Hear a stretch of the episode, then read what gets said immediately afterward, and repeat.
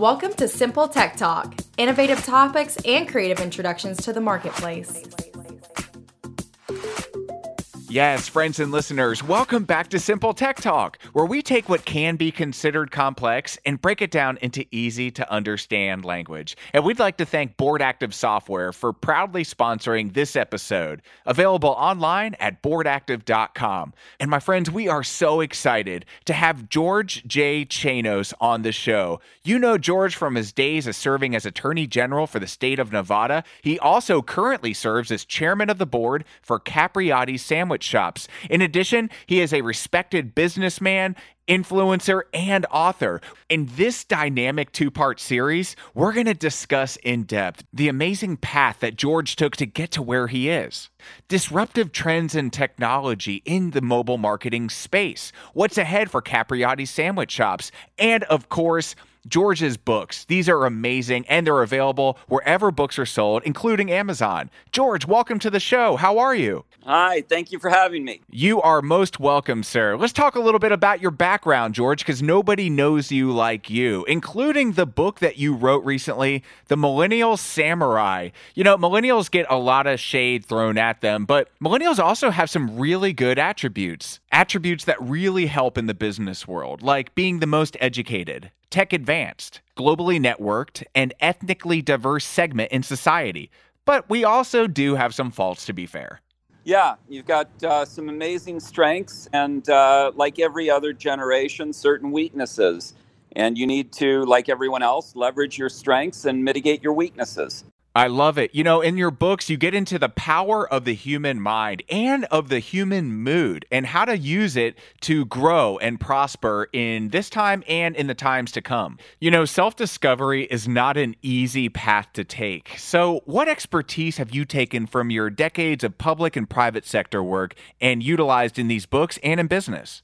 Sure. My background is for the past 30 years, I've been a problem solver. People have come to me from all walks of life, you know, whether it's a housewife, a billionaire, or a governor, and they've asked for help on solving some of the most complex and pressing issues facing them that they weren't able to solve themselves. And I've made a living for the past 30 years as being the guy that gets that phone call and comes in and tries to look at the situation from a perspective that allows me to solve the problem. So I've done that for 30 years. I've had uh, a great deal of success with that. I, I, ultimately served as Nevada's Attorney General, as you mentioned. I argued before the United States Supreme Court and I won a unanimous decision. Um, I'm chairman of the board of Capriotti Sandwich Shop, which is one of the fastest growing QSR franchises in the country. We've got over 100 stores that are open in 20 states. We've got over 120 stores that have signed franchise agreements to open that have not yet opened their doors, but will over the next several years. We expect to have that pipeline be at 250 by the end of the year. So we're making great strides with Capriotti's. Great strides indeed. You're opening another 100 plus stores in the next couple years. That's amazing news. And obviously, you're using the insights that you've gained over decades upon experience in both the public and private sector. And it's quite apparent that you've lended that expertise when you wrote these books. Tell us about the inspiration behind writing these books. What happened to me was in 2012, I had a heart attack. And as a consequence of the heart attack, I thought about my daughter, who was 16 years old at the time. And I thought about her future and I thought about how can I prepare her for the future and what do I need to do to uh, get my estate ready, get my affairs ready, and get her ready. So I put my affairs in order. I wanted to try to download my knowledge hmm. into a letter to her. I wanted to try to anticipate some of the challenges that she might face, some of the questions that she might have, and try to answer them in advance. That became my first book. It's called Seize Your Destiny A Roadmap to Success. That's available on Amazon. Both of my books are available on Amazon. Seize Your Destiny is for a younger audience. She was 16 at the time, so it's it's written for that level of audience. Although it has application, I've had people that are much older that have gotten a lot out of it and, and absolutely love it. My second, so after I wrote that book, I realized that what I had done was I had downloaded my knowledge of my life over the past 30 years. And she was going to live in a completely different environment. She was going to live in the next 30 years. Mm. And so I needed to look at what the next 30 years were going to be like to try to analyze that information for her. And ultimately, I did that in the same way that I've done it for 30 years, which is employing what I call a helicopter perspective. David Ogilvy, in his book Ogilvy on Advertising, he was the father of advertising, modern advertising. He wrote this uh, incredible book, and in it he, he talks about a helicopter perspective. And this helicopter perspective is an ability to rise above the fray and to look at a problem from all different angles. And if you look at a problem from all different perspectives, you're more likely to find the solution to the problem.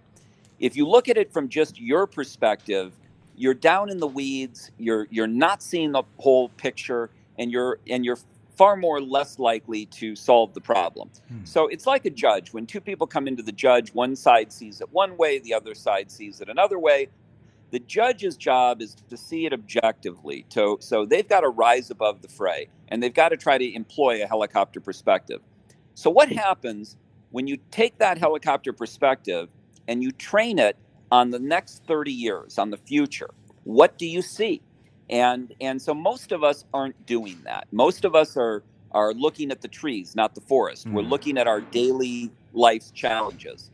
We're trying to put food on the table. We're trying to pay the rent. We're trying to get the kids off to school. We're trying to take care of our elderly parents. We're trying to build our career. We're doing all these things that that you know occupy most of us and, and have occupied me throughout most of my life. The only difference between me and everyone else at this point is that I'm 62 years old, and and instead of looking at the trees, I'm looking at the forest, hmm. and that's something that most people aren't looking at. So I'm looking at the forest, and I'm looking at it with a helicopter perspective and I'm looking at it through the eyes of a, a high end lawyer who's been solving complex problems for the last 30 years.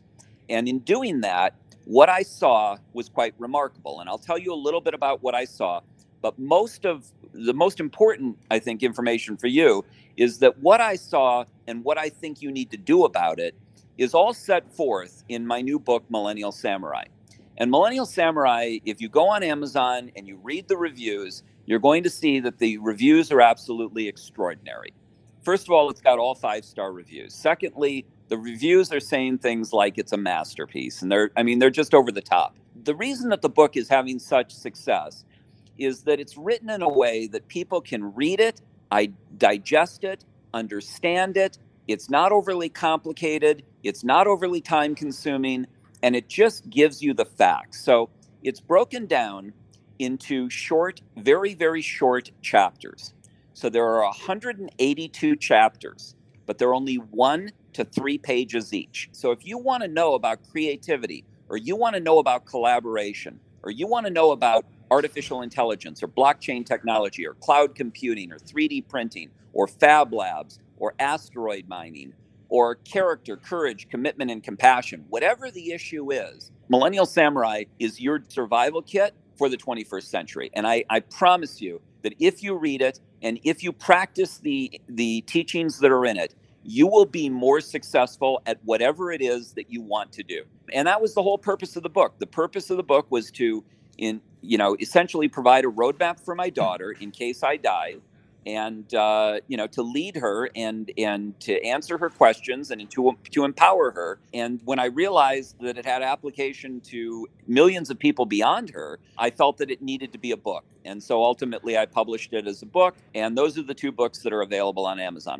that's great stuff, George. And it is available on Amazon in the Kindle version for under $10. It's a great, fantastic read. So I highly recommend it as well. Now, George, I'd love to talk about your experiences and how they've shaped into the advice that you give in this book, including some of the insights into what's ahead, the shifts, the trends, the forms of technology, and how they're going to be changing and how that's going to impact society at large. First of all, theoretical physicist Stephen Hawking um, in 2014 said that the singularity, the moment in time when human in, when when machine intelligence will eclipse human intelligence, will be the greatest event in human history, greater than fire, greater than the wheel, greater than anything man has ever encountered. Space travel, the internet, greater than anything. Now, Ray Kurzweil, the head of artificial intelligence for Google, the guy who Bill Gates says knows more about artificial intelligence than anyone he knows, Ray Kurzweil tells us that the singularity, the thing that Stephen Hawking was talking about, that that is coming as early as 2029. Now imagine the discovery of fire, or the discovery of the wheel or the discovery of the internet, you know, or or, or the ability to to to uh, uh, engage in space travel, something bigger than any of that happening within your lifetime. And how will it change society? How has the internet, how has the phone, how has fire, how has the wheel changed society? Well, profoundly is the answer. And so Kurzweil tells us that this is coming in as few as 10 years. But Kurzweil, what, it, what he also goes on to point out that's really extraordinary, even more extraordinary than what I've just told you, is that by the 2040s, which is 20 to 30 years away, Kurzweil predicts that artificial intelligence will no longer be our equal, that its ability to learn and the pace at which it will learn will cause artificial intelligence to become a billion times, a billion times more capable than human intelligence by the 2040s. Now, we're all going to be alive then. Now, to put that into perspective, when an intelligence is a billion times greater than human intelligence, number one, we don't have the intellectual capacity to even understand what that means. We can't fathom what an intelligence that is a billion times ours means to our to our planet, to our species, to anything that is going on as we understand human life today. So things are going to change, and they are going to change radically. Now, again, I've been a problem solver for 30 years. So I'm used to looking for red flags. I'm used to looking past the horizon and trying to predict what's going to happen in years ahead. I've been doing this for my clients for decades. I've spent over 60,000 hours working out complex problems in this fashion um, during my lifetime. And um, and when you put this all together, when you put this mammoth amount of change coming, the tsunami of technological change coming, what is it going? What is it coming to? What is what what? Where are we in society today? We are divided. Uh, researchers have gone back and have said that they have had to go back 160 years to the Civil War to find a time when America was more divided than it is today. Not during the Vietnam War, not during the civil rights movement. At no time in our history were we as divided as we are today. Number one. So that's that's where the tsunami is going to hit. Is this divided country? Number two, we are politically dysfunctional. All right, because of the polarization that exists in this country between conservatives and liberals and between Republicans and Democrats, our government is paralyzed and dysfunctional. You know, one administration puts together a healthcare system the next administration dismantles it. One administration builds a wall, the next administration will tear it down. Sure. You know, that is not a functional government. That is not what you need in the face of a tsunami. So you look at the division, you look at the economic inequality, the economic insecurity that exists in this country. Something like 78% of the population doesn't have $500 in savings. In you know so what happens if an emergency strikes? What happens if a medical emergency strikes? What happens if they lose their job? What happens if they get an expensive ticket that they can't pay and uh, you know they can't make their rent? You look at these destabilizing factors and there are many more we have social media social media there was a company called cambridge analytica that uh, uh, was used during the 2016 election to target what they called persuadables with information that would change their vote or cause them to go from being an independent to moving in one direction or another. And, and their backgrounds and their preferences and their history on social media was all very well known to these technicians that were targeting these people.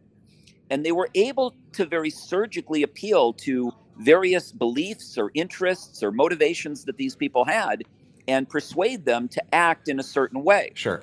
You know, the, the other thing we know is we've learned more about the human brain in the last five years than the last 5,000 years. And we know that our brains are very malleable. We know that, that for example, our brains uh, receive 11 million bits of information per second, and, and yet we are consciously able to process only 15 to 50 bits of information per second, which means that the vast majority of this information is coming into our brain through our unconscious outside of our conscious awareness. Our brain engages in all sorts of things that we don't even realize. We engage in motivated reasoning unconsciously. You know, we we we have a set of information, we and we develop a worldview, and when information that comes to us contradicts that existing worldview and that existing belief system, it actually travels down a different neural pathway than information that confirms or conforms to our existing worldview. So, you know, there are all these things that are going on, and it's you know going to create a lot of disruption. Sure. And the question is, are you ready? Are you ready and are your children ready? And if you're not ready, how do you get ready?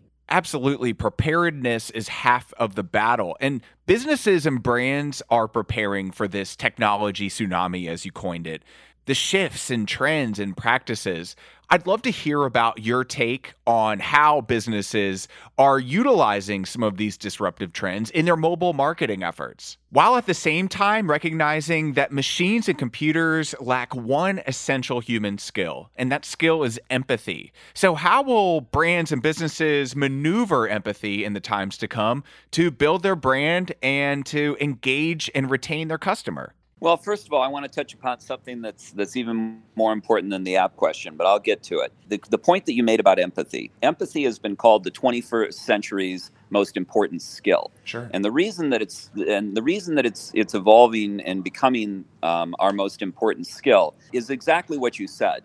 It's that you know when you think about what kind of jobs will exist in the future, they will be the kinds of jobs that machines can't perform. Mm-hmm anything that a machine can perform, economics will dictate that the machine performs it. If it can perform it as well or better than a human being, business will evolve to use machines for that purpose. But the one thing that these machines will never be able to do is they'll never be able to have human empathy. And that trait is a trait that will be one of the most sought after skill sets the ability to collaborate, the ability to listen, the ability to have empathy, the ability to lead. These are all the critical skill sets of the 21st century. And when you talk about apps and you talk about how do you get a, a person to, uh, I guess, use an app and uh, and not discontinue using the app after two weeks or after two months. And it, it, to me, it, it all comes it all comes down to value and reverse engineering.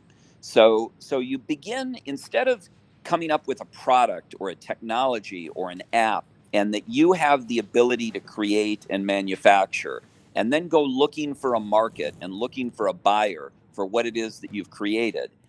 Instead of taking that approach reverse engineer the process. Begin with the consumer.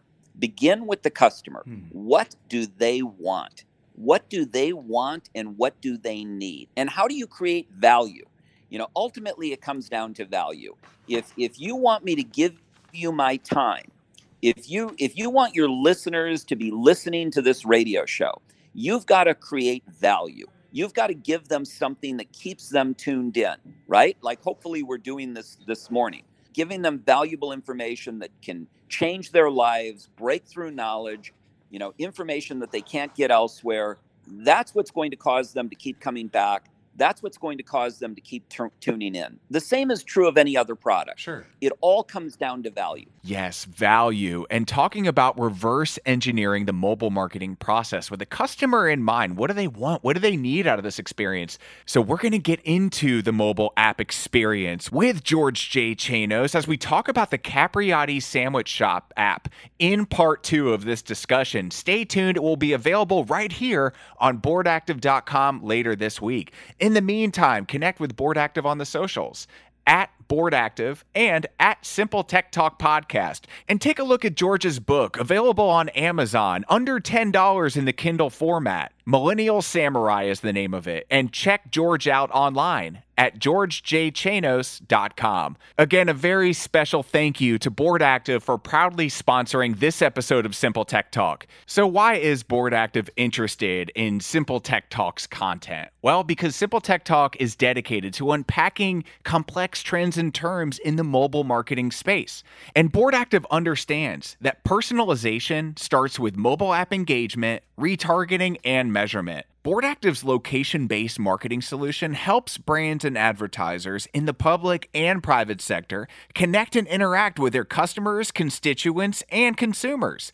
Access your sales, measurement, and mobile targeting tools to drive deeper engagement increase sales, key performance indicator outcomes, and measure attribution of your app users in real time using location and in app activity data. Again, connect with BoardActive online at boardactive.com. Thanks again for listening to Simple Tech Talk. Take care and have a fantastic day. Thanks for listening to Simple Tech Talk. Visit us online at boardactive.com and follow us on the socials. This podcast is a part of the C Suite Radio Network. For more top business podcasts, visit c-suiteradio.com.